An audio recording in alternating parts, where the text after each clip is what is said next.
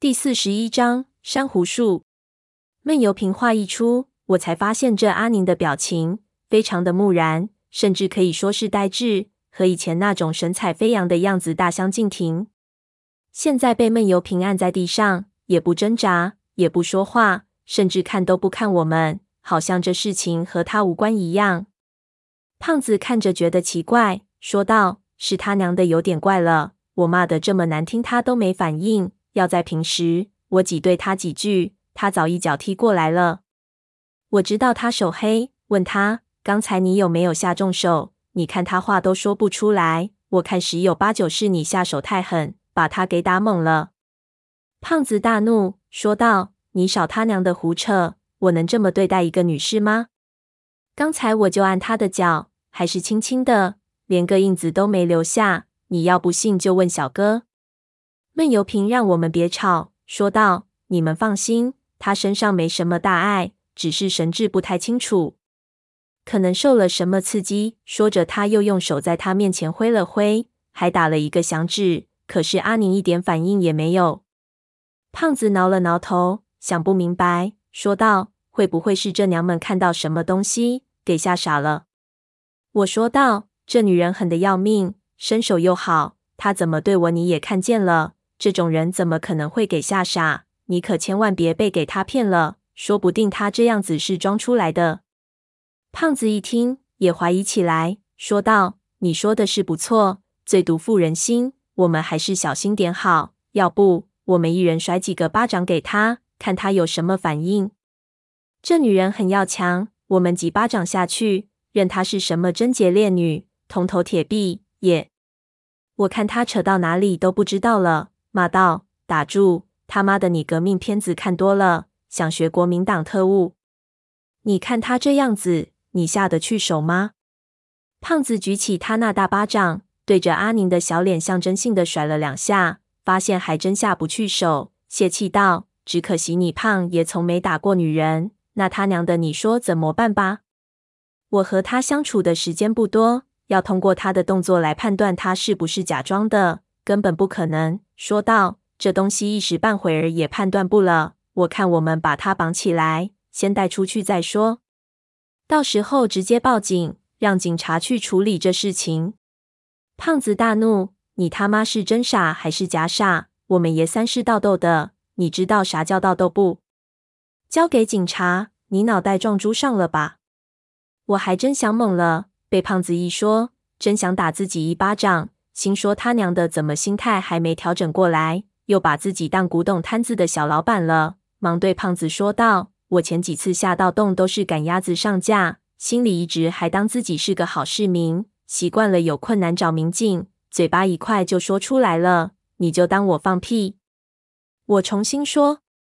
胖子摆摆手说道：“得了，我看你也没什么好办法，咱们还是看这位小哥的，指望你，黄花菜都凉了。”我被他说的没脾气，只好去看闷油瓶。他正在用手电照他的眼睛，看我们转过头来说道：“不用争了。”他的瞳孔呆滞，反应很慢，比吓傻了要严重得多。不可能是装出来的。我看他似乎很有把握，没理由怀疑他。问他：“那能不能看出来是怎么造成的？”闷油瓶摇摇头，说道：“这方面我只懂点皮毛。”也是自己做检查的时候听到的，要再进一步判断，我就无能为力了。得去专业的医院。我叹了口气，想起这个女人以前那种神采飞扬的样子，不由感叹，说道：“那行，我看一时半会儿也搞不清楚到底哪里出了问题，我们也别在这里胡思乱想了，先把她带出去再说。”这提议他们都没意见，一致通过。胖子对闷油瓶说。那这就这么着，也别磨蹭了。这地方这么邪乎，我们四处看看，如果没什么东西，就赶快出去吧。我本来已经忘了自己在什么地方，他一说起来，马上觉得一阵寒意，只想马上就走。不过看他们两个人各有各的目的，也不好说出来，只好硬着头皮点了点头。胖子马上转身，用手电照了照洞的深处。我顺着他的手电光看过去。只见这洞并不很长，在几十步外，已经可以看见底部的东西。但是手电的穿透力不够，只照出个轮廓。我的视力没胖子好，也不知道里面有什么。现在只指望他什么都看不到，快点死了这条心。这个地方我是一分钟都待不下去。胖子仔细照了一下，突然皱了皱眉头，好像看到了什么。我顺着他的视线看过去，却什么都看不到。只听他轻声问我们道：“两位，你们看这最里面是不是一棵树？”我啊了一声，说道：“古墓里怎么可能有棵树？这里又没阳光，又没人给它浇水。要真有树，也早烂了。”胖子看了很久，可能也不敢肯定，于是非要指给我看。我没办法，只好顺他的意思。不过我实在是看不清楚，眼睛都瞪得掉下来。也只模模糊糊的看到一颗枝桠一样的东西，轮廓挺熟悉的，但想不起来是什么。对他说道：“我看不清楚，不过那肯定不是树。”胖子又照了照，顽固道：“我看像是棵树，你看还闪着金光。你要不信，我们过去看看。”我看他醉翁之意不在酒，怒道：“你别以为我不知道你打的什么算盘。就算里面是棵金树，你扛得走吗？”胖子看被我拆穿了，也不以为然，说道：“能不能扛得走，要去看看才知道。说不定边上还有些小件的。你说我们要是没进来也就算了，现在进来了，看到有好东西，怎么样也要观光一下。况且我们进来到了这里，不深不浅，要出事情早出事情，没什么可怕的，对不对？”我心中懊恼，却没有办法。胖子的逻辑我很清楚，观光观光，观察之后就拿光。这家伙简直是以恶魔转世，谁碰到谁倒霉。我刚想讽刺他一句，就看到闷油瓶做了个别吵的手势，轻声说道：“全部跟着我，别掉队。”说着自己头也不回，径直就向黑暗里走去。胖子看了大喜，背起阿宁就跟了上去。我只觉得奇怪，但是闷油瓶走得很急。我来不及仔细考虑，只好也先一瘸一拐的跟上去再说。闷油瓶快步走在前面，这个砖洞从里到外都是一样的宽度，从我们的位置到洞底根本没多少路。我们很快就来到了那棵所谓的树的面前，这里已经是整个砖洞的最里面了。闷油瓶举起手电一照，我们就看到它的真面目。那是一只白色的巨大珊瑚，有一人多高，分成十二个枝杈，呈发散状。造型的确十分像一棵树，整个珊瑚雕琢得很好，但是质地非常的普通，并不是非常名贵的东西。珊瑚种在一个巨大的瓷盆里，用卵石压着，它的枝桠上还挂着很多金色的小铃铛。胖子看到的那种金光，应该就是这些铃铛反射出来的。但是这些铃铛绝对不是黄金做的，因为它们的缝隙里已经出现了铜绿，里面的材料估计是黄铜。外表经过鎏金，才能保持现在的光泽度。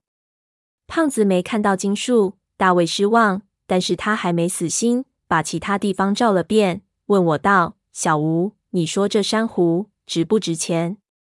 我对这个道还有所研究，想起刚才他那德性，就有心挤对他说道：“不是我打击你，这品质，市场价格十六块一斤，已经算不错了。”胖子听了半信半疑。又去问闷油瓶，闷油瓶点点头，他一下子就郁闷了，骂道：“操！我还以为这次发达了，他娘的，结果还是一场空。”我呵呵一笑，说道：“胖子，你也别泄气。我告诉你，珊瑚虽然不值钱，但是你看这上面的铃铛，这些可是好东西。”胖子不相信我，说道：“我看你一脸坏笑，你可别胡诌啊！这破铃铛我也到过不少。”也就千来块，你说值钱在什么地方？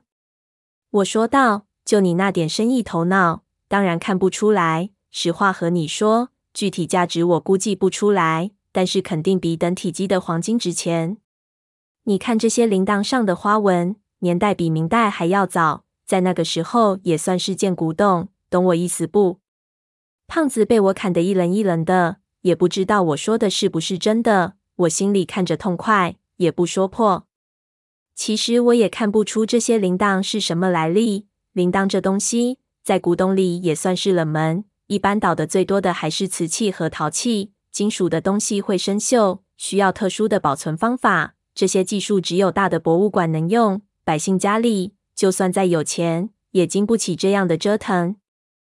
何况铃铛又是金属器里比较复杂的，有很多细小的零件，保存的很全的，就非常的珍贵。